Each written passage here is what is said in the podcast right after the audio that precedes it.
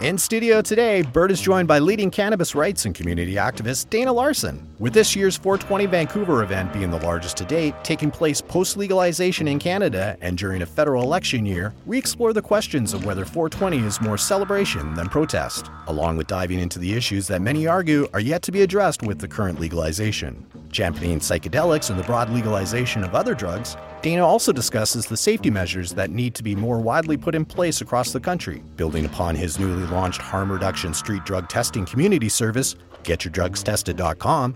We go now to Bert in conversation. Good afternoon. Welcome to License to Chill. This afternoon's guest is Dana Larsen. He's a cannabis rights activist, politician, retailer, and a legend. Hey, thanks for having me here. You are a legend in this industry. I got to tell you, I've first time I met you today was a few minutes ago, but I've read about you over the years, and you've really been one of those people who have been a true pioneer in this industry. And when I think of you, I think of a quote by Benjamin Franklin, which he said once many years ago before we were born that is the first responsibility of every citizen to question authority. And in the world of cannabis, you've done that.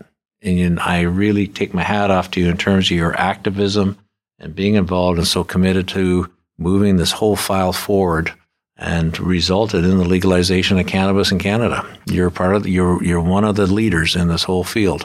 So welcome to License to Chill. Well, thanks for having me and for those kind words. And uh, yeah, we've accomplished a lot. I don't think we're by any means done yet in our battle for cannabis liberation or ending the whole war on drug users, but uh, we've accomplished a lot and we've still got a lot of work to do. So, how did you get into this?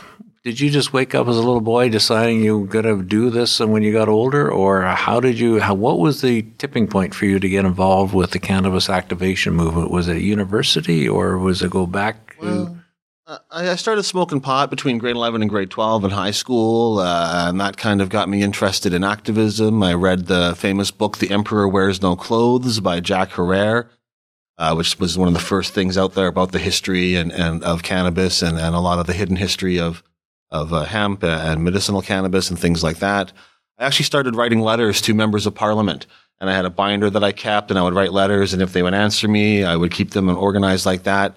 Uh, and when I started at university a year later, I, I, met some other like-minded people and I founded a club on campus called the League for Ethical Action on Drugs, uh, LEAD. And I did that for four years. We would bring in speakers and get people talking about this issue. And, um, that was really where it started. Although, you know, a few years ago, I was looking through like my childhood school projects and stuff, and I found this thing I did in grade five where they asked us to pick three international resources and show on a map where they went around the world and how things. I don't know why my teacher let me do this, but I did cannabis, opium, and cocaine. And I don't, I, I wasn't really into drugs as a young person or, or that, but I think I, I just like the sort of anti-authoritarian aspect of it or the just looking at things from a different angle of it. But I think that was definitely a sign of the direction that my life was going to be going in. So you're born in Vancouver? That's right. And high school Vancouver? Yeah. The whole bit. Yeah, yeah. So you ran for a member of parliament in West Vancouver. Yeah, West Vancouver, Sunshine Coast. I uh, was living on the Sunshine Coast at the time. Okay. Uh, that was in uh, in 2008. Uh, well, I ran for a member of parliament before that with the Marijuana Party uh, in 2000, uh, federally 2000, provincially 2001. Uh, but my first serious thing was with the NDP in 2008. It did not go very well. Uh, I'd been in the party for five years and I tried twice before to get the nomination in my riding. And each time I'd come in second, but someone else had won the, the local vote. It's not a riding where the NDP normally does very well. So you're more carrying the banner for the party than expecting to get elected. So there's less people pushing to get that vote. Uh, but I became a candidate in 2008 and uh, I ended up having to resign my nomination. Uh, the Liberals put out a bunch of videos and things that I'd done, nothing of which I'm particularly ashamed of, me smoking cannabis and taking LSD and things like that, videos that I'd made for Pot TV several years earlier. But it caused a big uh, uh kerfuffle within the party. Uh, during an election campaign, this was kind of my first introduction to Canadians, uh, and and so they made me resign my nomination Uh, and it was very uh, challenging and I think disappointing for a lot of people in the cannabis movement who had sort of looked at the NDP as our voice for the marijuana movement and them accepting me as a candidate was sort of them, you know, acknowledging that we, we deserve access and that we're part of the movement. And then for me to be uh, forced to resign, uh, it, it made people resentful of the party and, and made a couple of few steps backwards there. So it was not uh, something that worked out the way I'd hoped. But I've continued my political work in the NDP and other areas since then and have had some more successful efforts than that 2008 campaign. Well, given the passage of time, that's pretty minor compared to some of the stuff that's going on in politics today. Well, yeah, I mean, it really just depends how, when, when and how things come out, right? I mean, it, it's, it's in the middle of a campaign. Uh, so the liberals put out this video where they took all my greatest hits from Pot TV, edited it down to like a 15 second thing of me looking like a crazy drug addict or whatever and uh, and so it it uh, it didn't it didn't go well. But I actually also ran for the leadership of the BC NDP in uh, 2011 against Adrian Dix and, and current Premier John Horgan. And that actually went really well. And although I think they were nervous about me launching that campaign, they were worried I was going to discredit the uh, BC NDP or act like a crazy person and, and, and make them look bad or something. But actually that campaign went really well. I obviously didn't become leader of the party, but I think I was able to rehabilitate my image a little bit within the party and also to help bring up these issues of drug policy and, cannabis reform and show why they're important at the provincial level. Uh, and you know, I'm not. I mean, I've been an NDP member for a very long time, but I'm not particularly partisan on these issues. I am happy to criticize the NDP when we go wrong. And for me, I'd really, I'd rather that it was a policy that every party had adopted, and that we we could choose parties on other issues because they all had great cannabis policies and great drug policies, but obviously we're not there yet. Yeah, we're working on that. Now, when I read about you in the media lately, it's all around 420. And it, will there be a 420 again next year at Sunset Beach? Uh, yeah, absolutely. Uh, there's going to be a 420 next year. Uh, it would happen whether or not, even if I said we're canceling it, people would still gather and do stuff. It's not just dependent on us. But but yeah, it'll happen next year. I'd say it's a very good chance of it being in Sunset Beach. Uh, I'm not against the theoretically moving the event somewhere else, just nowhere else to go. You know, we were at the art gallery. We started off at Victory Square Park, but we're at the art gallery for pretty much all of 420 history. And uh, a few years ago in 2016, we decided to move to Sunset Beach Park because the art gallery was getting too crowded. It was becoming a health and safety concern. There was so many people there. We couldn't offer emergency services properly. People couldn't get to the stage and hear what was going on. We were blocking off four major streets uh, downtown for most of the day. And, uh, and really it was the issue of people not being able to ha- get help if they needed help. So moving to Sunset Beach Park at the time, uh, the police and most other authorities were saying this is a good decision. This is a better spot for it and it is a great spot. The, the main challenge with it, it, it, well, there's two things: is that it's in the early spring, so in a park, it, the, it's more likely to be raining in April. You know, if those kids who who were gathering at 4:20 had been gathering at like 5:30 or something, would have worked a lot better for our celebrations every year if it was in the middle of the summer or or later on in the year. And and the park board has rules against smoking in the parks, and of course they have the power to ex- uh, offer an exemption to that for an event, just like you can't drink in the parks normally, but they can give you a permit for that. But at a very close vote uh, in in 2017, they chose not to give us a permit, and they actually voted to uh, to not allow any cannabis events in any park ever.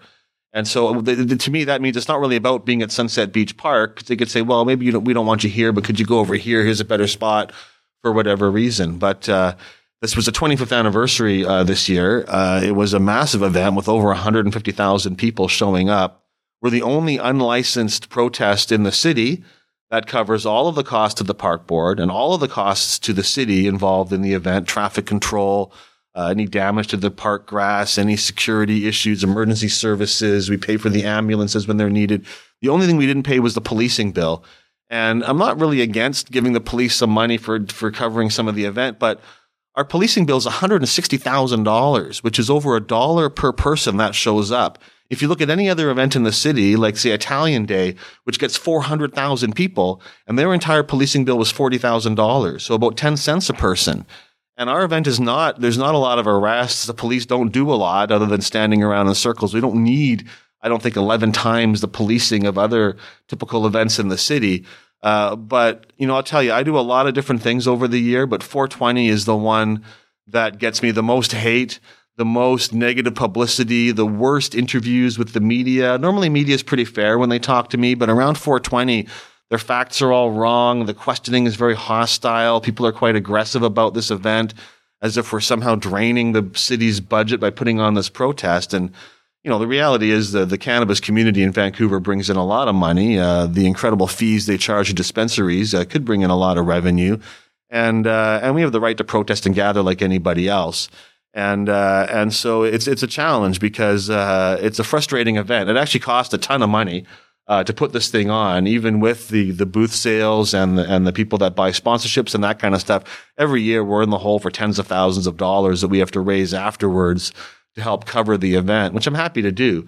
But it's frustrating that there's this perception that I'm somehow cashing in on 420. It's a big money making scheme, and we're all getting rich and trashing the park, and we don't care about anything and the reality is is very very different. So it's a wonderful event for those who are on the ground and who attend, and people have a great time. And I think most of them are very grateful to have this kind of open market, the chance to to sample and purchase and and, and enjoy cannabis from hundreds of different sources of cannabis products of all kinds. It's it's an incredibly unique event. There's nothing else like 420 at that scale in the world.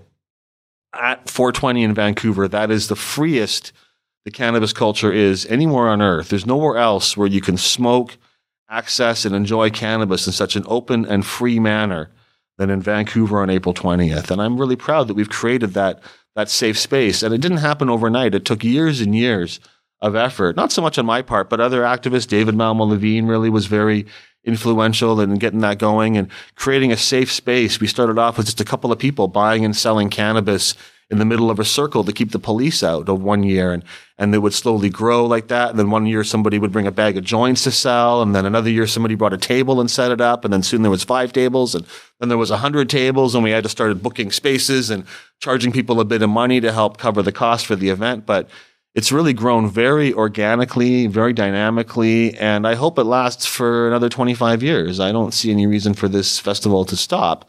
I'm sure it'll continue to change and transform as time goes on, and that's a good thing. But uh, I think it's a real benefit to Vancouver and something that we should be proud of that we have in this city, uh, this unique and wonderful cannabis festival. So, what was the genesis of 420? Did somebody just sit around and say, "Let's celebrate this, and we'll do it on 420"? Or what, who was the who was the architect of this? Well, the original 420 was some high school students in California who would gather at 420 after class to smoke cannabis, and this after became class was over. Yeah, and, th- and they think they had some after school stuff, so they would gather at 420, and it became for them kind of their internal little code word, uh, joking thing among themselves, 420. And then some of them joined the the, the Deadheads and the Grateful Dead tour.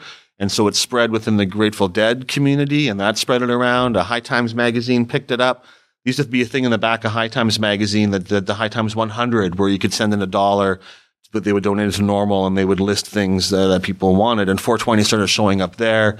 Uh, but Vancouver's, there was a few other April 20th 420 events out there, but the Vancouver one is the longest continual 420 event in the world. So nothing else has been happening every year for 25 years on April 20th, except in Vancouver. And uh, and when they started it, you know, 25 years ago, 420 was kind of an insider thing still in the weed community. Now my mom knows what 420 is, and every you know, it's a very common mainstream thing, right? But when they started, it was it was really kind of an inside kind of a thing for the cannabis community.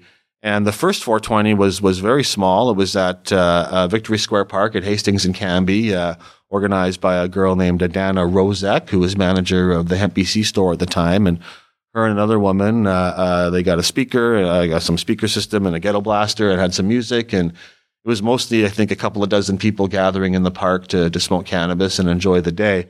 I'm actually the only person who has been to every single one of Vancouver 420 events since the very first one. Really? I wasn't involved in organizing or putting it on for the first few years, and I've gotten more and more involved as it's gone on. But I, I'm lucky enough to have been at the first one and to have been in Vancouver every April 20th since then. And so and it's been remarkable to see this thing grow in a very grassroots, natural fashion. There's no big corporate sponsors. There's nobody pushing it or promote. We don't really even promote it very much. It promotes itself by word of mouth. We put up a few posters, but really it's an event that has its own energy and its own existence. And if we tried to cancel it, it would change if why we weren't involved. But I'm guaranteed that something big would happen in Vancouver on April 20th even if we, if even if the organizing crew there wasn't involved now, people would still be gathering and doing cannabis activities. I think the event's really got a life of its own. And and that's a celebration of freedom for cannabis. Well, we see it as a as a protest and a festival. A protestival is what we call it, right? Because you know it's an it's a massive act of civil disobedience to gather in that way uh, just to smoke cannabis openly, to buy and sell and share cannabis. And really, for a very long time, the, the climax of the event has been at 420 giving away hundreds of, of joints to people and sharing cannabis openly like that to make sure everybody who wants to enjoy cannabis can do so. And uh, so I think it's a wonderful example of peaceful civil disobedience. And there used to be arrests at 420 sometimes, and the police used to harass people and you know, the Vancouver police never really wanted to wade into the crowd and start cracking heads over people smoking joints, but they would pick, people off at the edge of the crowd. The very first years, there would be a lot of, you know, police there early.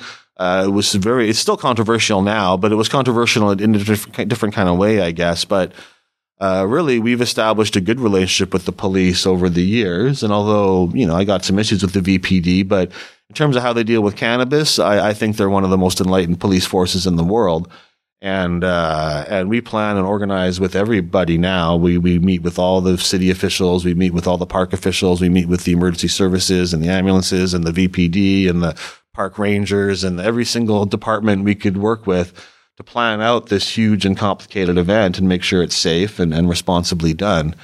And the only rules we break are smoking cannabis in the park and buying and selling and sharing cannabis. And otherwise, we try to make it as responsible as possible and cover all the bills that we can. Hmm. So, what do you say to those people who um, argue that now that cannabis is legal, uh, we're coming up on the one year anniversary, that 420 has lost its raison d'etre, its reason for being? What are, what are your thoughts about that? Or is it always going to be kind of like New Year's or some other event that we always celebrate to celebrate uh, where we've come from, the journey of it, the history of it? Well, if you ask anybody in the cannabis community, they'll say cannabis isn't really legal and this is prohibition 2.0 and we still have a lot of work and a lot of complaining and a lot of issues involved. But even if we had the cannabis laws that were ideal, I mean, the ideal cannabis laws would allow 420 to continue as it's been, but it wouldn't be a, a, illegal anymore. So the pro, I mean, the protest aspect ideally wouldn't, wouldn't be required. But you know, I mean, even if we're not protesting things in Canada, I mean, look, look at the Pride Festival, for instance, the Pride Parade. They get mad sometimes when I compare these two events to each other. But to me, there seems like a lot of parallels. You know, the Pride Parade started off as a protest, a militant protest against police harassing, raiding bathhouses, uh, going after gay people.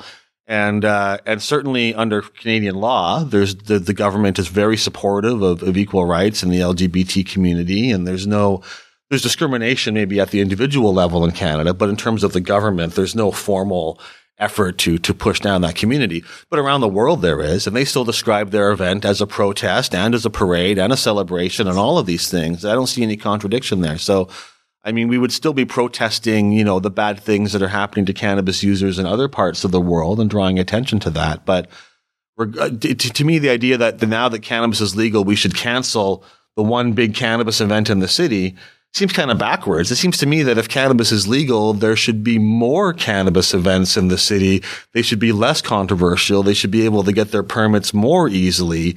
And then instead of there only being 420, there should be a bunch of events. And you shouldn't have to be a marijuana themed event to have cannabis access. Like any event that's got a beer garden, in my opinion, should be able to apply for a cannabis garden where you can use cannabis in some kind restricted area or some kind of rules.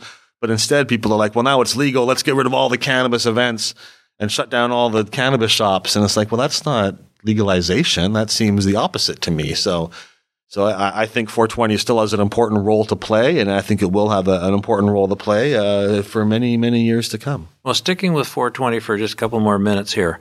Um, uh, in terms of the city, you get cooperation from the police and the city, and they allow the event to happen. You got fire people there, you got ambulance people there, and the event happens. But if I was to go out and buy a bunch of booze, get a band, and set up a, rock, uh, a music festival down on a beach, I'd be shut down in a nanosecond. Sounds like you've got a great working relationship with the city folks to make this happen. Well, you know, there was actually a, a, beer on the beach protest a couple of years ago. Uh, it wasn't nearly the size of 420, but a bunch of people didn't like the rules around drinking on beaches that it was prohibited. They went down to Sunset Beach Park and they all drank beer. It said it was a much smaller crowd. They all drank beer openly to protest this. Nobody was arrested. And in fact, a few months later, the park board was changing the bylaws to allow you to drink beer on the beach. And so a couple of dozen people had a protest, like, like you're describing, an alcohol protest. And the result was they changed the bylaws instantly to accommodate their, their desire to do that. And, you know, if, if alcohol was illegal and, and these, it was impossible to get a permit to do any of these things, then these events would happen without permits. But you can get a permit really easily for an alcohol event. You can get a permit to do these things. And if, if we, if we could get a permit, we would get one. We've applied for one and asked for one and they refuse it to us. And we still voluntarily pay all these costs anyway. So it's not, I mean, people say, oh yeah, like I said, if, if we all just drank beer or alcohol like that, but it's a very different situation. Uh, and we would love to be more in, in within the legal system and to be accepted like that. Uh, but you know, if you want to smoke, if you want to drink beer on the beach and listen to music, it's very easy to do, very easy to get a permit. And often the city will give you money to subsidize your event. Uh, a lot of the big events of the, the Pride Parade, the, uh, the Italian Day, uh, another large, the car free day, they serve, days. they serve beer and alcohol at these events. They yeah. get permits for their beer gardens and everyone's happy with that. I love all those events. I'm not trying to put down other events when I compare us to them. I just wish that we could get the same kind of equal treatment and, and, and coverage of some of our costs that these other things get. And we're, we're doing everything we can to integrate 420 into the system. And, you know, it was just one vote. One of the Green Party commissioners on the park board voted with the right wing NPA party to deny us a permit. If that one vote had gone differently, we would have had a permit for the last three years there'd be a lot calmer and a lot less conflict. So it, it's really about, you know, municipal politics and, and that kind of stuff ultimately. But we'll get a permit one day. And once they give one to us, they'll never not give it to us after that, yeah. right? So it just takes the right vote, right people on, on park board or council, the right vote. Actually, for, for the next year, I'm in the process of trying to apply to become a civic event and get civic status. And any, any of the big events in the city, if you get over 100,000 people, if your event is part of a, a protest or a celebration that's bigger than just your one event, which yeah. 420 certainly is.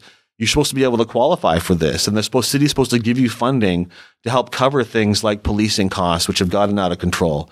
And, uh, and so I don't see any reason why we should be treated any differently. Will they give us that civic status? I don't know. It'll probably be controversial, but I'm going to apply for it and then let them make that decision. No, you've got nothing wrong, uh, nothing to lose by applying for it yeah, and, and, and, test it, but it should become an event that uh, we can do that with because the same thing with beer, uh, beer festivals and music festivals where we consume beer. And to me, cannabis is now legal. We should be able to do it. Well, you know, they say they don't like us smoking on the beach and the smoke issue is the big thing. And I don't want people smoking in parks every day either. Like, I'm happy that parks are smoke free. I think that's appropriate.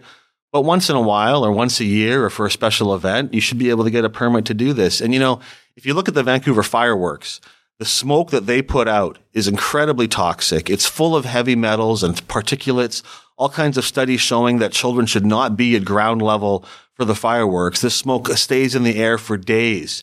And there's a lot of research showing some serious health concerns.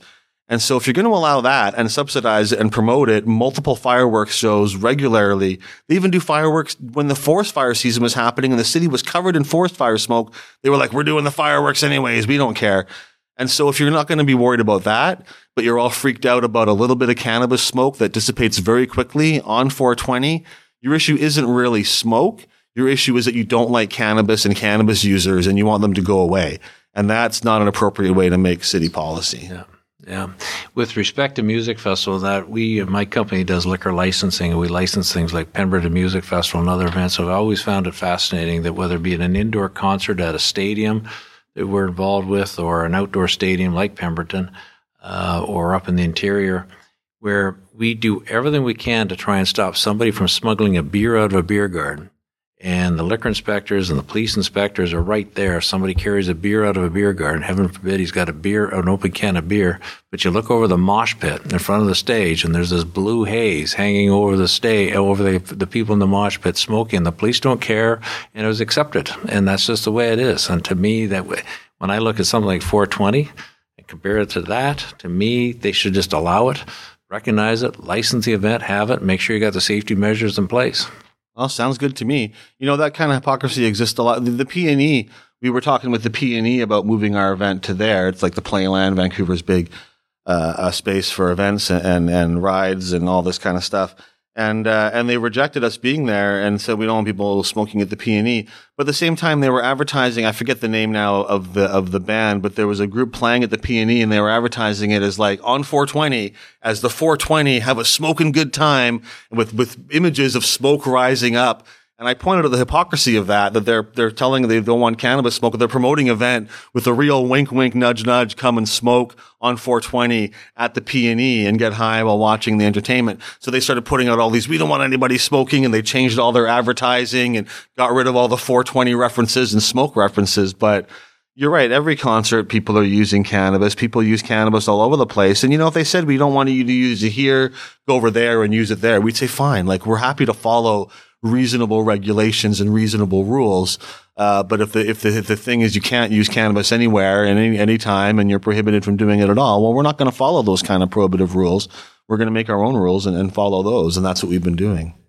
Now, uh, switching gears a little bit here, we're coming up on the one year anniversary of legalization of cannabis. How do you think it's gone so far?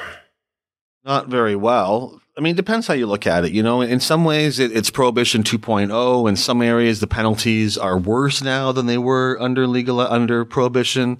Uh, if, if you're a medical cannabis user, you're probably having a harder time accessing your medicinal cannabis now than you were a, a year ago or two years ago.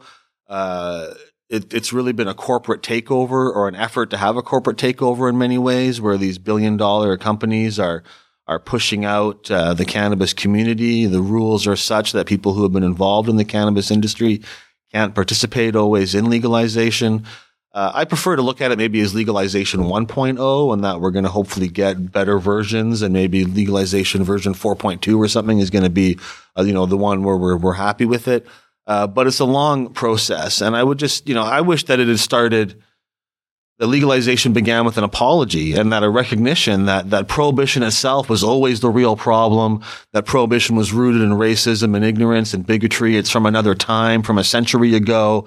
And it's time for us just to close that book on the past and acknowledge the harm and move on. But that didn't happen. The legalization we've got is predicated on all the same principles that prohibition was, that cannabis is harmful and dangerous. we need to actively keep it away from children or our society will collapse. Uh, that cannabis users are not really good people. Uh, and that cannabis growers and that are, are a dangerous community. And, and I think that, that that predication has created the system where uh, they they don't want people who were involved with cannabis before legalization to to continue. Uh, and where a lot of the stigmatization and, and prohibition and punishments of cannabis are continuing. And it's all up and down the system. The federal laws, also provincial and municipal laws are also uh, extremely punitive all over the place. They just talking in Manitoba, they're going to pass a thing where you won't be able to consume a cannabis edible in public. So that's not even about smoking. That's about the not wanting you to take your CBD capsule while you're walking down the street or something. That's just crazy stigmatization. And you know, here in British Columbia, one of the most cannabis friendly provinces in the country, supposedly, and our NDP government, uh, I'm very disappointed in because I know John Horgan fairly well and before he was premier, he was telling me all the stuff he was going to do about cannabis and how good it was going to be. And they brought in some of the most restrictive laws in the country. Okay, so Manitoba and Quebec say you can't grow your four legal plants at, at, at home. And now Quebec's that had that law overturned in the court recently. We'll see what happens. But in British Columbia, they say, okay, you can grow your four cannabis plants, but your landlord has to sign off on it, even if you're growing them in your backyard or on your balcony I don't see why your landlord has to know or agree to what plants you're going to legally grow in your backyard. But also, nobody can see your legal cannabis plants. If one of your cannabis leaves is poking over the fence and somebody can see it from the street or can see your cannabis plant growing on your balcony, you can get a $5,000 fine and go to jail for up to three months. Those penalties double if it happens again. So six months in jail, $10,000 fine. That's there's no harm from somebody seeing your cannabis plant. Some people have said, well, it's a security thing. They don't want anybody stealing it. Well, first of all, people, I can throw $20 bills in my front lawn if I want to. That's my own choice, but my own possessions. But if they want to make a law about security, they could make a law about security. You can have an entirely secured, barred greenhouse, but your plants are still visible you're breaking the rules. But you put up a Chinese curtain or like a, you know, a single uh, sheet or whatever to block the plant. Doesn't offer any security, but you're not violating the law. It's purely about stigma. And these rules, I won't get into all of them, but they go up and down the line. There are tons of these kind of regulations in place. Even areas where maybe there should be some kind of penalty. When you compare it to alcohol, the penalties are off the charts. So if you get caught smoking uh, a joint in a canoe, compared to getting caught drinking alcohol in a canoe. You're not supposed to drink or use things in a canoe. You get caught drinking beer in a canoe, you probably just get a warning, but you might get a fine. I think the ticket's like $200 or $150 or something. You get caught smoking a joint in a canoe. Once again, $5,000 fine, three months in jail for the first offense, doubles for the second offense. You know, I, I got to say, I'd rather be in the canoe with the pot smoker than the drinker. But even if you want to penalize it, why isn't the penalty just the same as with alcohol? But instead, they're just off the charts in comparison parents can give their children alcohol at any age if they want to in limited amounts or whatever, but you're allowed to give your children alcohol. Plenty do.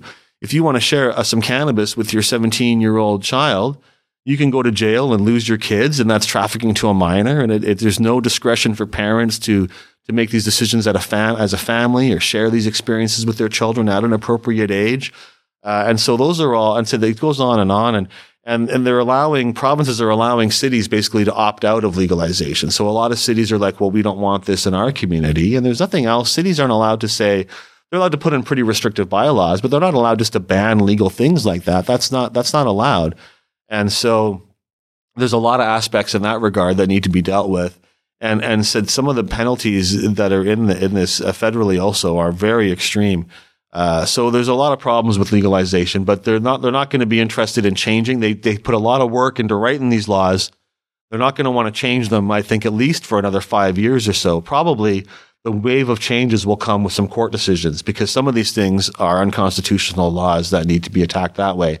So I think just like we've done before, it'll be some court cases over the coming five years that then maybe after the next federal election uh, we will be see a government willing to then relook at this again and make change. But we're looking at decades ahead of, of fighting and conflict over cannabis laws and the drug laws in general and trying to get better better laws in Canada.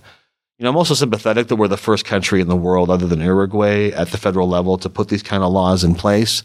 And so, you know, it's maybe not reasonable to expect that the very first country is going to put a perfect system in place. But it's very disappointing because we really were looking forward to a day when the prisons are opened and the cannabis users and, and the cannabis community are released and where the government says we were wrong and you were right and we're sorry about this and we're going to make it better. And I think there should be compensation. If you went to, they're offering pardons right now for people who, who went to jail. I think you should be getting some money. If you went to jail, especially for cannabis possession, not so many Canadians go to jail for cannabis possession now, though it does happen. But historically, people were getting six month mandatory minimum sentences in the 60s and 70s, and those people are still around, and those things have lifelong effects, you know, getting that yeah. kind of sentence at a young age. So I would like to record. see, yeah, I'd like to see some kind of compensation made to people that, that suffered in this way. Not millions of dollars, but some kind of effort. And that could even come out of cannabis taxes. So it doesn't affect other taxpayers or whatever, right? But but that that's a, I think we're a long way from that acknowledgement. I agree. I, I look upon cannabis as, as a parallel as to how we came out of prohibition. And we came out of prohibition be, be, because people wanted to have access to alcohol. And then governments all across Canada and the United States stepped in to place barriers uh, between the product people want to have access to and the product that they voted to have access to. And they brought in uh, restrictions and limitations and everything else. In British Columbia, here, we used to have bars that in hotels, particularly where you had no sight lines to the outside. There were solid brick walls. Men, men and escorts went in one door. Women went in the other door. No, I'm sorry. Men went in one door. Women and escorts went in the other door. Liquor stores were all closed off. You walked in. You went up to a counter. You wrote down a, a code number for uh, Canadian rye on a piece of paper. You gave it to the clerk. He went in the back, got the bottle, put it in a brown paper bag, and out it went. But over time, those laws changed. We used to, in the, when I was general manager of the liquor branch, we had a policy that the most number of TV monitors a restaurant could have were three.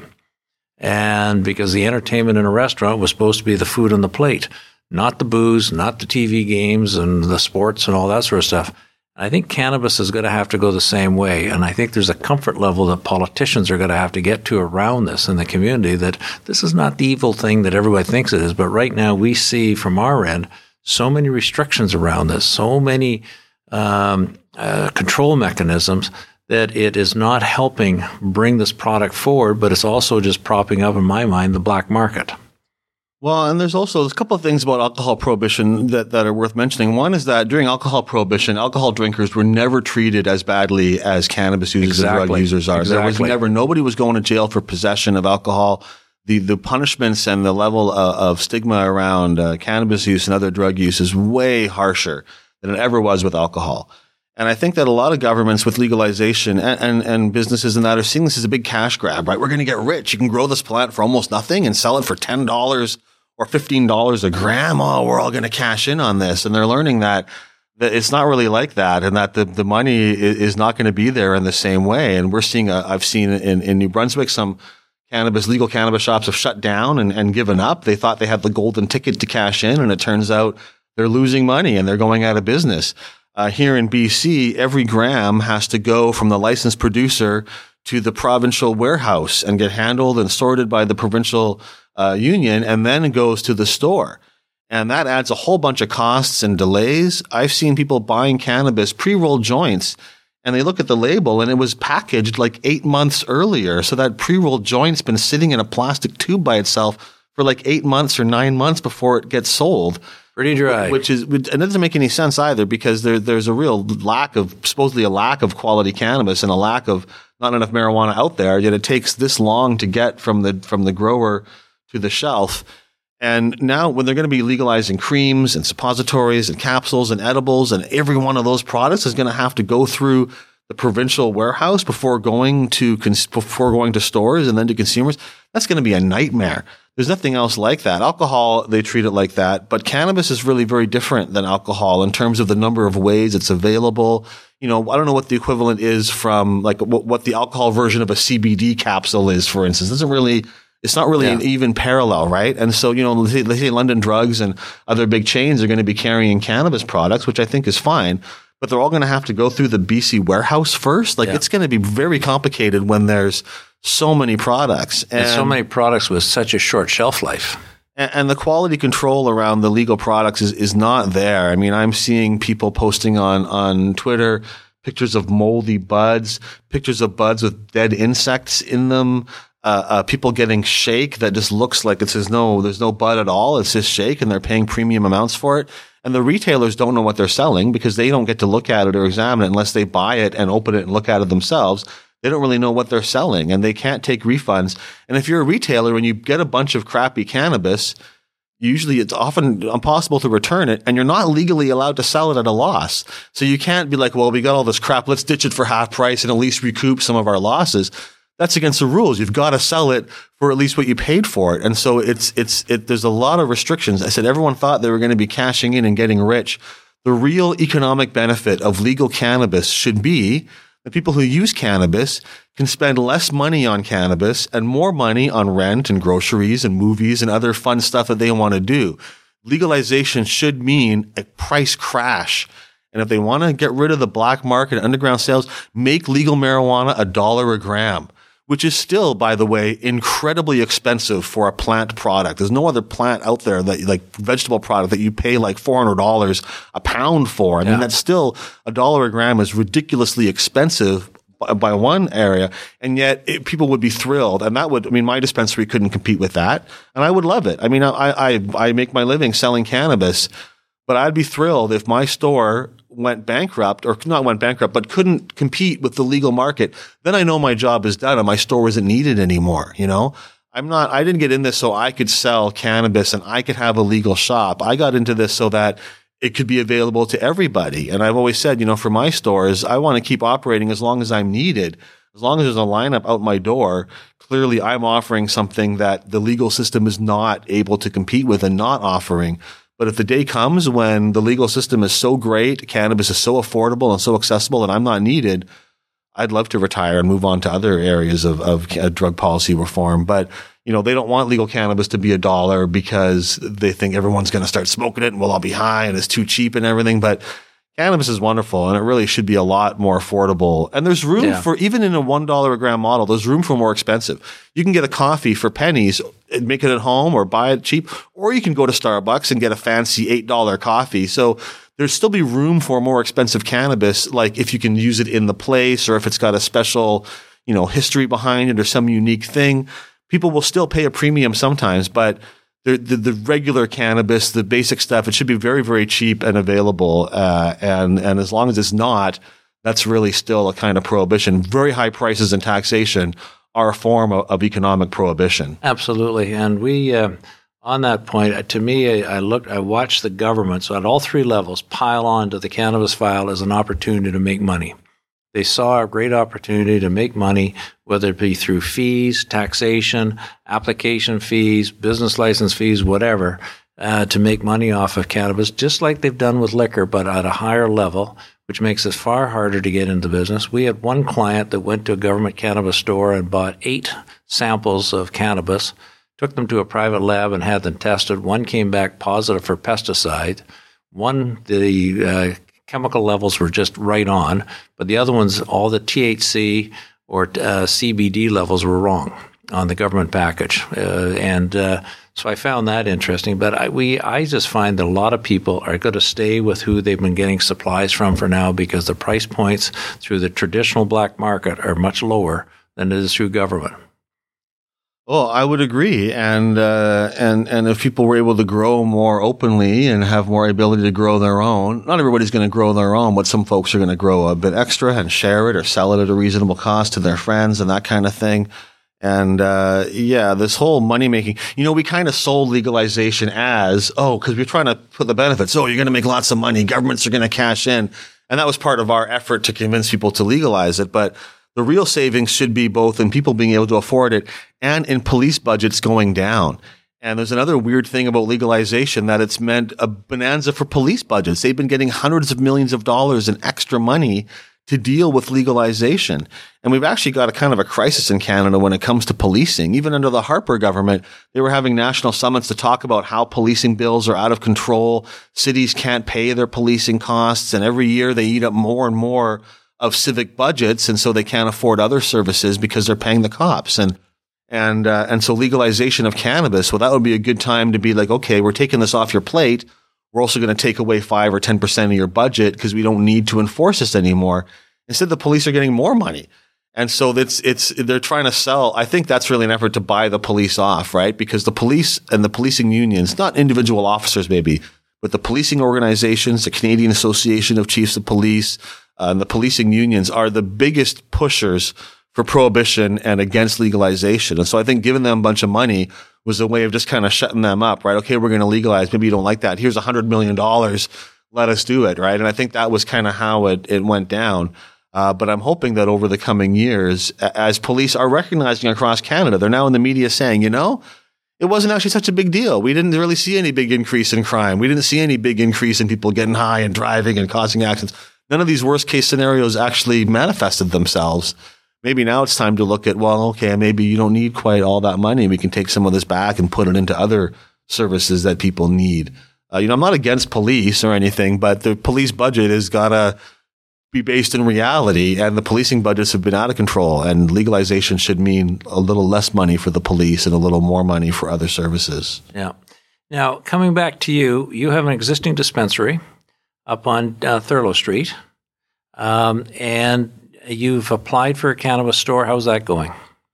Well, we had two dispensaries originally, right? Our, our oldest location uh, at Hastings and, and Campbell had been open over 10 years, and uh, we were unable to get a business license there from the city because it's an industrial zone, and the previous city council, in their infinite wisdom, decided that industrial zones were forbidden from having a cannabis dispensary, no exceptions, no ability to appeal that. And so we fought in court along with many other dispensaries in the city, and we went to the Supreme Court of BC, and ultimately we would have been in contempt of court if we'd stayed open. And so us and many others uh, shut down those yeah. locations. We've actually transformed that location. We didn't actually totally shut down. We just stopped selling cannabis. We've actually installed uh, some uh, drug analysis machines, and now we're Canada's biggest center to come and get street drugs tested. You can bring in any street drug to us, and not so much cannabis, but any kind of, you know, cocaine or MDMA or heroin or whatever and we'll analyze it on our spectrometer and tell you exactly what's in it and if there's fentanyl in it and what else is going on. And we also accept uh, people by mail as well, or samples by mail too. And we're we're the biggest place to get through, one of the only ones, in really? the biggest place in Canada to get your drugs tested now. And I think that's an important service, not just for finding fentanyl, but also any other, you know, other weird things in your MDMA. There's something called PMA that's often put into MDMA as, as a mixer, but it's it can be quite harmful and so we're offering that service uh, there. But do you get paid for that from the person who brings it in? Is there no? We, we we encourage people to make a five dollar donation, but we don't. It's not mandatory at all. And uh, that donation would really just cover the cost of the person working the machine. The machines itself are not cheap. It's over forty thousand dollars to buy one of these things, right? Wow. So it was a substantial investment for us, but I think it's an important service to offer. Well, the, gov- the municipalities and the government's encouraging this because that to me makes so much sense given the given the well, crises we have with yeah, drugs. Know, Vancouver Coastal Health has, a, a, I think, one or two of these machines as well. Uh, but they don't really run them very often. And, and I was talking to them about that, and they got the funding to buy the machines, but nobody's giving them money to operate them or to have their people working them. And so they're not operating at all right now. Their machines are sitting idle they've actually contacted us. They're one of their technicians, their main technician uh, quit or, or, had to move on recently. So they don't have a person to operate it. They were calling us and seeing if they could give us a contract to go do some testing down at one of the overdose prevention sites there. And, and they were supposed to send me a contract a few days ago and they haven't, but we're just going to start doing it anyways, regardless of whether they pay us or not, just to make the service available. I don't want to wait for their bureaucracy. But you're saving lives. Yeah, it's a very important work. I think it's very crucial, and uh, and you know it's all subsidized by our cannabis uh, uh money and our, our cannabis dispensary because we still have one location left. Like you were saying, we had two. One's been shut down, transformed into this Get Your Drugs Tested Center. GetYourDrugsTested.com. Uh, check it out. And then uh, our other one is is really quite busy because when we shut down our one location, many other places also got shut down. So they're all coming to us now. So our spot on Thurlow is quite busy it is in the process of, of, of getting a, a, legal permit from the province and transitioning into the legal system, something I do not want to do. We're only really doing that just to keep everybody off our back because if we say we're refusing to join the legal system, then they're going to come and attack us. So we are moving down that pathway as slowly as we can. If and when they grant us a permit, I'm not really sure what I'm going to do. I, I don't want to, it's not that I'm against selling legal cannabis, but I know that if we switched over our customers would all stop coming to us because we would no longer have the products that they want from us. You have to buy it through the and government. So you know, we'll see what happens, but uh, maybe we'll we'll get that. Per- maybe we'll be able to sell it to somebody else or do something or whatever. I'm not really sure where this is going to go, and I feel like our options are kind of narrowing as we move down this this pathway. But um, but uh, my goal is to keep providing cannabis to those who need it for as long as that service is needed. And if, if we lose our storefront and we have to switch to mail order only and a home delivery service or something like that, we will do that. And like I said, it's not so much my obstinateness that I refuse to join the legal system or anything. I wish the legal system was better and that we weren't needed. I said I'd be happy to close my place down. If the legal system was so great that we're not needed anymore, then my job is done. But it's a long way from that happening. And we're actually really busy at Thurlow because so many other dispensaries have been shut down. We're one of the last ones standing still. Yeah. Well, I can attest to that because I drive by there all the time. Now, coming, I got to do a follow up question to your drug testing lab. What's the ratio? What are the statistics you're getting on contaminated products coming into being tested? Is it pretty high, medium? Are you getting this? Well, it's. Uh, I mean, there's more contaminants, or if that's even the right word, than just fentanyl, right? So fentanyl is an issue. We actually publish all of our results on our website so anybody can go and we sort it by city as well because we get samples from all across the country. So if you're in Calgary and you got a Mickey Mouse pill or whatever, you can go to our site and do a search and see if anybody else had that in for testing and maybe that'll give you an idea of what you've, what you've got. So we're trying to make it the knowledge available to everybody in the country. Uh, but yeah, definitely. I mean, we get some samples in that are, that are totally pure as well. We, you know, the top things being tested are typically cocaine and MDMA. Uh, we do get everything in there, and we do get you know we get synthetic cannabinoids, we get uh, heroin and fentanyl and that kind of stuff. But for a lot of people, because also we're not an injection site, so less people are coming in with injectable drugs. But but uh, in the cocaine and the MDMA, certainly some of them are, are high quality samples, and some of them are, are contaminated with some quite harmful substances. And sometimes we'll put on an alert if it's something quite dangerous or bad that's in there that can kill people. We will tweet about it and put it on the social media and try to let people know this is an issue.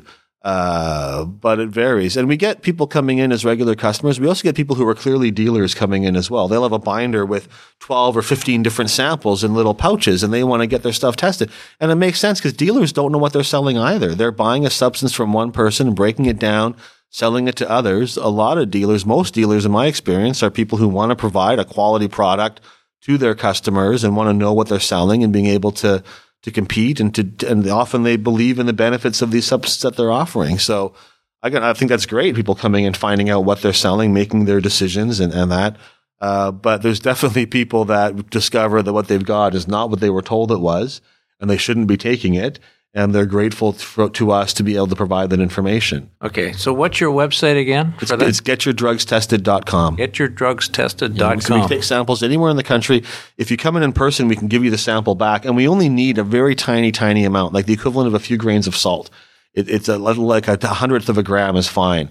Uh, we put it under the machine's about the size of a bread box. It shines an infrared laser onto the chemical and then it analyzes the light spectrum that comes out and matches that against a database of, of all different types of chemical substances. Wow. I think that's phenomenal. I didn't know that about you. Yeah, it's I mean people think of me as a cannabis activist and certainly that's I am and that's an important thing, but to me it's always been bigger than just cannabis. It's about the whole war on drug users and all of these different substances uh, all have their roles. And, and in most cases, what we call the war on drugs is really a war on, on plant medicines that are sacred indigenous medicines of you know, coca leaves, peyote, psilocybe mushrooms, opium poppies. These are all things with a long, long history of of uh, traditional medicinal, spiritual, cultural use, and that have been perverted and changed through colonialism and, and Western imperialism into these sometimes very dangerous substances. Uh, so to me, cannabis is just the first step on a much longer path of, of ending all, all drug prohibition. Now, you remind me, and I started this uh, uh, podcast talking about a quote uh, from Benjamin Franklin, but you kind of remind me of him because he lived outside of his own skin because he was so busy, so active, and you were very active with all this stuff. Now, you're also an active author and written several books. You got any more books on the horizon? I do. I finished a novel a, a few months ago that I've, I've, been trying to find a publisher for it, haven't been able to do so. Uh, the books that I've written so far, I wrote a parody called Harry Pothead and the Marijuana Stone, which is a Harry Potter parody. I've got uh, Green Buds and Hash, which is a pretty short little poem, but beautifully illustrated. And that's by far my top seller. It's a, a green eggs and ham parody. Uh, and the book I just finished writing is it's uh, it's called The Hashtastic Voyages of Sinbad the Strain Hunter, and it's uh, it's a play on the Sinbad stories yeah. with lots of cannabis fun mixed in and a kind of uh, parodies or plays with a lot of uh, different kind of uh, books and, and stories. Some Gulliver's Travels things in there and different kind of aspects like that. I'm quite happy with it, but finding a publisher is challenging for anybody. I usually end up sending it to a few people. Then when I get rejected, like Harry Potter, I sent it out to many publishers. A lot of them were quite interested, but said they were worried about getting sued. Same with, same with, the green uh, buds and hash book. There's no Sinbad's got no copyright on that. That's all public domain, right? But but uh, usually I end up publishing my books myself. I'm, I do not really take rejection from from uh, publishers and agents very well, so I get a few rejection letters, and I, you know I know that's a part of writing, but I end up doing them myself. So, if somebody want to buy one of these books, where do they get them? Well, they can go to Amazon or they can visit me at potheadbooks.com. And I've also got potheadbooks.com. Potheadbooks.com. Potheadbooks.com. And I've actually okay, got, I've, I've also, I found some websites. I got to visit out of there. There you go. And I've actually got one other book that I wrote that's also illustrated. It's called The Illustrated History of Cannabis in Canada. Well, that and, sounds like uh, a good one. That one, I, am really proud of that book. You know, and it took me over over 20 years to write it off and on. Uh, and it's all beautifully illustrated in black and white. And I'm working on a color edition now. But I learned so much about Canadian history and cannabis writing that book. And you'd think someone like me would have been an expert on this stuff already, but there's so many stories that I learned that people just aren't aware of about the history of cannabis in Canada, how integral it was to the first uh, colonies that came here, the French and the English, how how widespread cannabis use was in Canada during the 1800s. You could buy pre-rolled joints for like 50 years at Canadian pharmacies uh, quite readily from the 18 late 1800s to early 1900s. Uh, and and it, it, it's extremely integral to our country's history in a way that the vast majority of Canadians don't aren't aware. They sort of think of cannabis as something that started in the 1960s, and cannabis started in the 60s, and now we're here. But before the 60s, they were using a lot of cannabis in Canada for hundreds of years. And the irony is that for the first 200 years or so of Canada, governments were pushing people to grow more cannabis and trying to force colonists and force early Canadians to grow more hemp for the ropes and sails for the French and, and British navies. And there was a lot of punishments and rewards and efforts to grow it. And then once cannabis started becoming popular, uh, in this the 1900s, uh, the effort was to stop it entirely, and the governments, you know, the people in the governments reversed, where people didn't really want to grow hemp earlier on. It's a lot of work, and they'd rather grow food crops. And the government was like, "We need more hemp, grow more cannabis." And then now people want to grow cannabis, and the governments are like, "Stop growing that. We want to make this plant extinct." And uh, and so it's a fascinating history, and it's something that I really uh, I think more Canadians should know about. I'm working on a longer book that takes a lot of the information from the illustrated version and just digs into it into more depth and everything. But it's a fascinating story and one that I wish more Canadians uh, were aware of. Wow, that's amazing. So the books are available at Amazon. Yeah, Amazon and potheadbooks.com. Pothead Books. And do you sell them in your dispensary? Oh yeah, and they're they're in they're in bookstores and, and that kind of stuff. Uh, you know, we're in some mainstream bookstores and we're are at you, some. Ba- are you in Banyen Books down on uh, West I don't think so. I'm not totally always sure where my books are being sold, but I don't think we're in Banyen Books as far as I know. Uh, we have some mainstream distribution, but we're not in as many bookstores as I would like to be. So is writing a secret passion of yours? Well, if it's a secret or not, but I've always done a lot of writing. I mean, for 10 years, I was editor of Cannabis Culture magazine, and that was a lot of writing, not so much fiction, but I mean, I would write, you know, half of that magazine myself and then edit and work with authors and writers and that on the rest of it. Uh, so I've always liked writing and information and that kind of stuff. Writing fiction, I wish I could do more of that, uh, but it would require me doing a lot less of the other things that I do. And um, I kind of, you know, I'd, i wish I could get more books out there. I sort of feel that's maybe a legacy in some way that I'd, I'd like to have more written written stories and things. I really I love writing fiction. It's also a lot of work. I mean, it, it's it's it's not it's it's fun, but it's it's definitely work writing these kind of books as well. Uh, but uh, but I find I spend more of my time on political work and activism and business and that kind of stuff than I do uh, making up fantastical hashtastical voyages for Sinbad the Strain Hunter. So coming back to political work, if John Horgan was sitting here and he sat down and said, uh, "Let's have a conversation about cannabis," what would you tell him? Ten, to- a couple of quick Well, points know, you'd say to him. last time I saw John Horgan, I, I, I probably didn't get along very well. I told him that he was responsible for the war on drugs. It's his war on drugs now. You're the premier. You have the power to decriminalize, and all these overdose deaths are on you, John. It's it's you're the guy who can make the choice. And he was like, "Well, I know. I had like a 30 second talk with them, and it was pretty awkward. You know, I talked to these NDP guys. I, I should be making small talk and being friendly, but I end up being like." There's an overdose crisis. What are you doing? Why aren't you not decriminalizing? And then they don't want to talk to me anymore. But on, on cannabis, I mean, I would just say, John, like, I know that you are a cannabis user who enjoys cannabis. I know that a lot of your caucus, you know, smokes cannabis and uses it. Where is the motivation for these laws coming from? Who was lobbying saying we don't want anybody to see your cannabis plant or you have to go to jail? I don't understand what, like, why that, why some of these laws were passed. I don't think British Columbians were rallying or pushing for these kind of things. And so I don't really get where these decisions are being made or, or why they're doing. I can understand if, if it was really unpopular and they're trying to appeal to the majority of people in the province, but I just don't get where some of these things are coming from. Uh, but uh, I would try to get them high first so we could get on the same level and then maybe have a real conversation about it. But you know, I, I, said I know. I mean, I know a lot of these guys. I, I know Adrian Dix. I mean, we're not buddies, but I've I've talked to him many many times. I've known him since 2011. We all got to know each other really well on the campaign trail running for the leadership. We spent a lot of time together traveling. It was a huge campaign all around the province. And we would all kind of go in a group and hear each other's speeches over and over again. And I talked to Adrian Dix also, the BC Minister of Health, and I can't get him to to acknowledge the overdose crisis or that it's like as Minister of Health, it's his responsibility to decriminalize people and to provide a safe drug supply. You asked about cannabis and I'm talking about the overdose crisis. To me, it's really the more important issue in many ways, but I mean, I, I, I just I understand that. But I, I, I, when it comes to cannabis, I just wish that they would get rid of some of this stigma and some of this ridiculousness that they've put in place.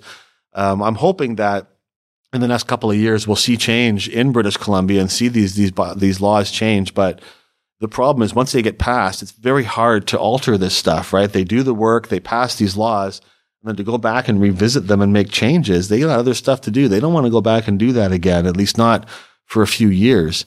Uh, so I think John Horgan knows that I'm disappointed in him and that I really thought more he was going to do more. I endorsed him for the leadership in 2011. He didn't get it. Adrian Dix did. And then Adrian kind of snatched defeat from the jaws of victory against Christy Clark in that election. But uh, I mean, I like John Horgan on a personal level. And I think he's a fine human being and a good guy, and I think he's well intentioned.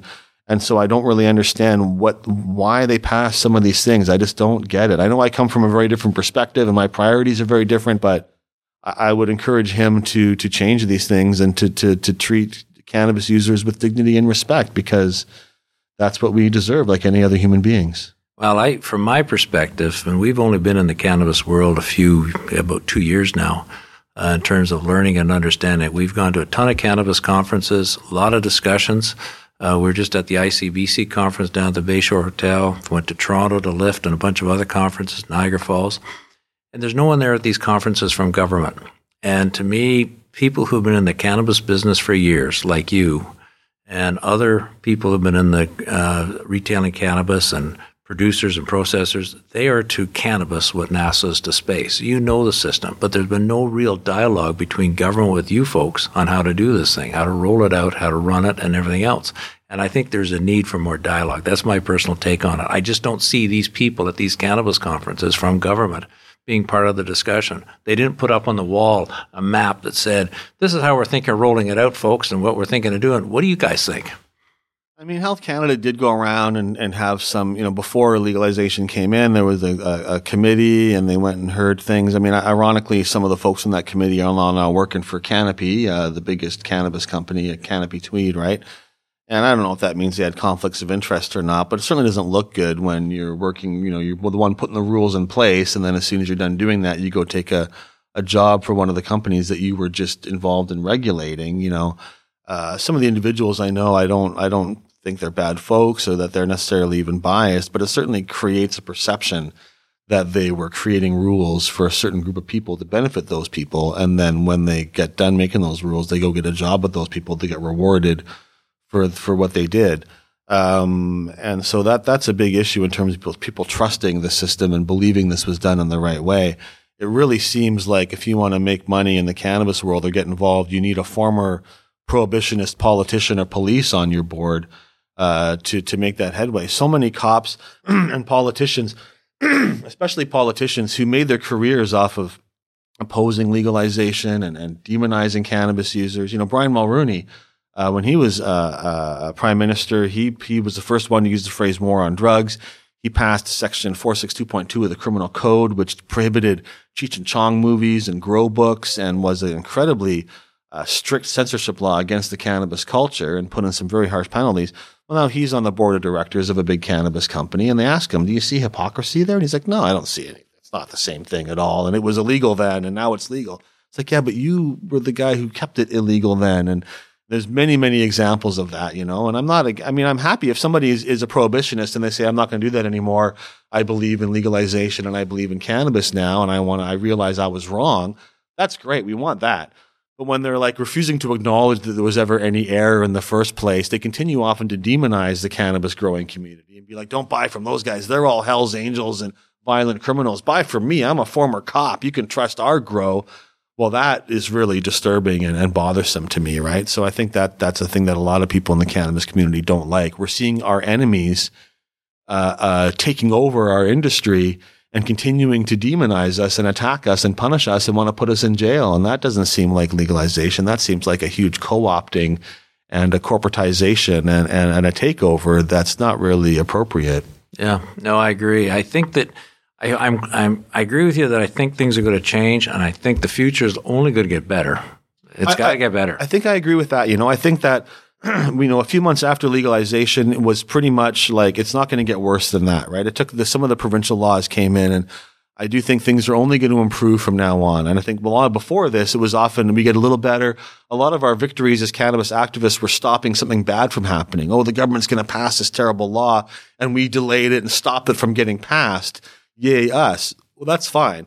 But that's really not, that's like a, a reaction too. And now I think that cannabis does have momentum people are more accepting of it. And I think a lot of Canadians uh, are more willing to see the cannabis laws change more. And they're seeing that legalization didn't create all these problems. All the people saying the sky was going to fall, none of that happened.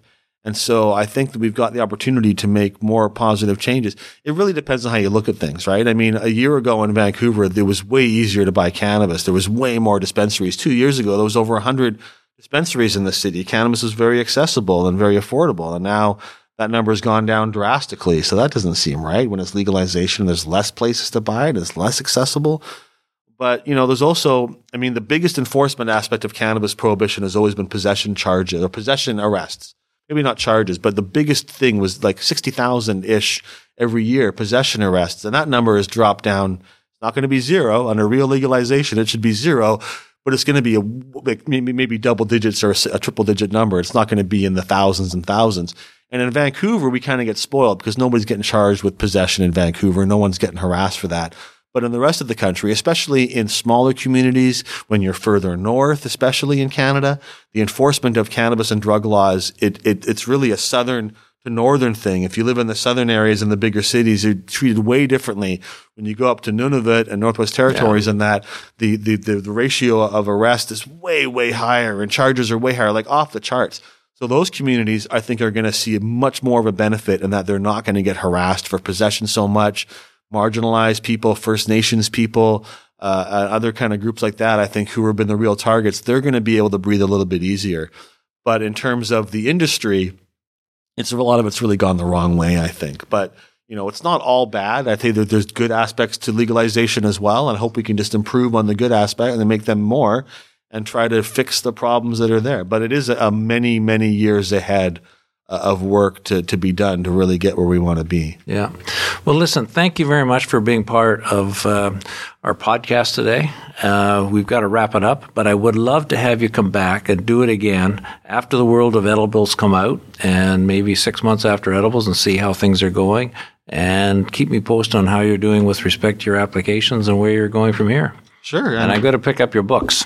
Yeah, we didn't even get to talk about my mushroom dispensary, but I'll okay, just put there, mushroomdispensary.com. We're selling microdoses of, uh, of psilocybin mushrooms okay, by mail Okay, order. let's take a minute here and talk about this. Mushroom, dis- okay, run, run this past This will be the last, this is my last big project or whatever. But a few months ago, I launched an online uh, medicinal mushroom dispensary focusing on microdoses. And microdoses are like sub-threshold levels, maybe 10% or 5% of what you'd normally take for like a, a full-on psychedelic experience a lot of benefits to microdosing. Uh, uh, mushrooms, I think, are probably even more safe than cannabis. Certainly on par with cannabis in terms of of safety and lack of harm and, and potential medical benefit. And uh, so it, it's gotten quite a bit of controversy because one of the Vancouver City Councilors, Melissa De Genova, and her and I spar a lot about 420 and about other things, and she's not really a big fan of, of my work. But I said I was going to open a storefront in Vancouver to sell medicinal mushrooms, microdoses, uh, once we got the mail order going. And she had a motion at city council to stop this from happening and to try to shut down any potential. And the rest of the councilors kind of just laughed at her and said, this isn't even an issue. Why are we debating like mushroom, microdose mushroom sales in the middle of an overdose crisis? And they all voted against her, against her motion and it died, right? But, uh, but we, we've been serving people all across the country. I've got well over 500 members now over the last couple of months and I'm getting some wonderful feedback from people. And with microdosing, you're just taking, said, a very small amount somewhere in the range of maybe a, a tenth of a gram of mushrooms. Uh, and we do them in capsules and we do them all up real nice and, and standardized and everything. And you might take that twice a week or once every two or three days. Uh, and it provides incredible benefits for anxiety, uh, for depression, for PTSD, and other kind of mood disorders. And um, and they're really quite healing and beneficial. So it, to me, it's another step on the path. My, my perception is that we use this model of civil disobedience and dispensaries to overgrow the government. And I really think that one of the reasons the laws changed is that there was 500 stores across the country openly selling cannabis already and they couldn't stop us. So they had to kind of join us and create legalization. And I want to use those same tactics to then make psychedelics and entheogens available like mushrooms in a regulated way. And we really should have opium dispensaries too and let people have safe access to opiates in kind of a grassroots kind of way. There's been talks of like heroin compassion clubs in Vancouver and trying to start that kind of model, which I fully support. And so this mail order uh, microdose mushroom dispensary to me is part of this process. There's a lot of research just starting into mushroom, or like it's been going on for a while, but recently there's been a bunch of new research and new programs being launched and new businesses and, and money in, involved in that. And that's great. But I, I'm more of just of a why delay? Let's get it done now kind of a person. It is against the law, just like my cannabis dispensary is. And I'm hoping that because it's just microdoses and it's medically focused, you got to have some kind of medical documentation to become a member that we'll be able to avoid, you know, the VPD will hopefully make the same kind of choices they're making around cannabis that they will around this. But there is a risk involved for me to do this, certainly. And uh, it's, it's a challenge. But, uh, but yeah, mushroomdispensary.com, another website for you there. And it's a mush, it's a mushrooming business. It, it's definitely growing. Yeah, it's a much. It's it's, and uh, and I, I hope that others will imitate this. You know, when I launched my cannabis dispensary 11 years ago, what made us different, I think, because I, I wasn't certainly wasn't the first guy to open a cannabis dispensary. We were the third one in Vancouver, and there was several others across the country. What made us different is that I taught others how to copy us, and people would come in, and I would show them everything about how we ran our place. We would spend hours with people answering all their questions and teaching them how to open their own dispensary. I'd say, go off, open your own one, and then pay it forward, right, and and teach others. And and I think that that was it was by no means single handed, but I think that I really helped plant a lot of seeds that grew into this dispensary movement across Canada. We were very influential in making that happen. And I think that I would love to see people imitating this mushroom dispensary and, and, and getting it out there. And hopefully nothing happens to me and I find others go, well, Dana did it and nobody busted him. So I'm going to open one too. Yeah. And that would be great. If a year from now, there's, you know, dozens of places across Canada offering different forms of entheogenic therapy and psychedelics and that in a medicinally kind of focused way, that to me would be a huge, a huge step forward. Wow, that's exciting news. God, you're a Yeah, busy a guy. So there you go. Dana, Thanks. thanks for coming in this afternoon. Hey, my And- pleasure. and keep in touch. Thank you very much. This has been a wonderful afternoon to learn hearing about all this. Thanks a lot. Thank you. My pleasure. The preceding podcast was recorded at Studio 710 in downtown Vancouver, the home of Jade Maple. For more information, follow us online at risingtideconsultants.ca.